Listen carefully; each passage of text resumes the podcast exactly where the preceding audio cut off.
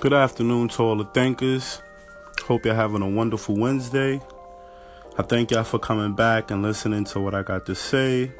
And uh today it's all about that beer gang. It's all about that beer life, man. And um I've been on this journey with my beer for about three years now.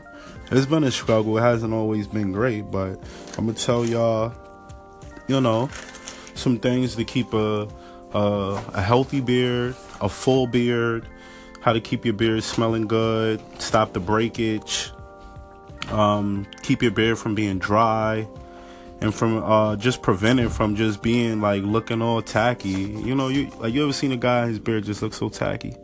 I hate that. You know, so here's some tips. You have to wash your beard. Um, I, I tend to wash my beard probably about three times a day. Um, when I'm in the shower in the morning, in the middle of the day, uh, when I'm at work, um, I just go in the bathroom, wash my face real good. Um, I, I, soak my beard. I soak my beard with water. Um, just get all up in there, run my fingers through it, get all the dirt, you know, anything I might have picked up in my beard, like from throughout the day that's in the air. Just wash it real, real good, you know. And that's a good practice anyway. You know, you got to remember underneath your beard is skin, so uh, try to get as much as dirt or whatever you can't get from off of there because that'll prevent your beard from growing. Also, when you're washing your beard, um, it's not good to use body soap on your beard. It's not good to use hand soap on your beard. It's not even good to use um, shampoo and conditioner that you use on the top of your head on your facial hair because it's a different texture. You know, it's on your face. Uh, you're dealing with the scalp, and that's kind of different from your face. Your face is a little bit softer, you know, so you can actually irritate your skin. You can cause breakage to your beard. You strip the natural oils from your beard. That's why your beard won't have a natural shine. It won't be strong. But um, like I said, like I like I just soak my beard in water. You know, like I just soak my beard. Like I just put so much water on my beard, rub my fingers through it, try to you know remove any impurities, all the dirt. Uh, just get in there, just get in there and wash it. Try to do that like three times a day. Wash your beard really, really good. But it is not good. I repeat, bros. I repeat. I repeat, broskies. Stop using that on your beard because what you're doing is you're stripping the oils from your beard. You know? Stop using shampoo that's for your head on your beard. Stop using conditioner that's for your head on your beard. You you killing your beard, basically. Moisturizing your beard.